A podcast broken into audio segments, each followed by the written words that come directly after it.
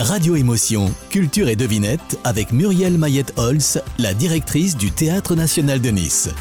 Culture et Devinette. Il est né à Nice, il aime les chats, le vélo et la littérature. Il dit la vie est comme un miroir, si tu lui souris, elle te renvoie ton image. Il explique aussi qu'il ressemble à ses livres, car il ne ment pas, et il mourra renversé par un automobiliste alors qu'il était à vélo. Qui est-ce? Il disait de Nice, cette ville est un joyau qui suscite des jalousies. Il écrivait la nuit avec son chat sur le bureau. D'ailleurs, Brassens, Joseph Kessel, sa femme Suzanne, lui offraient des statuettes de chats. C'est un grand ami d'Alphonse Boudard qui disait de lui Il a le sens du tragique même quand il est sur un vélo. Il est d'origine italienne. Alors qui est-ce?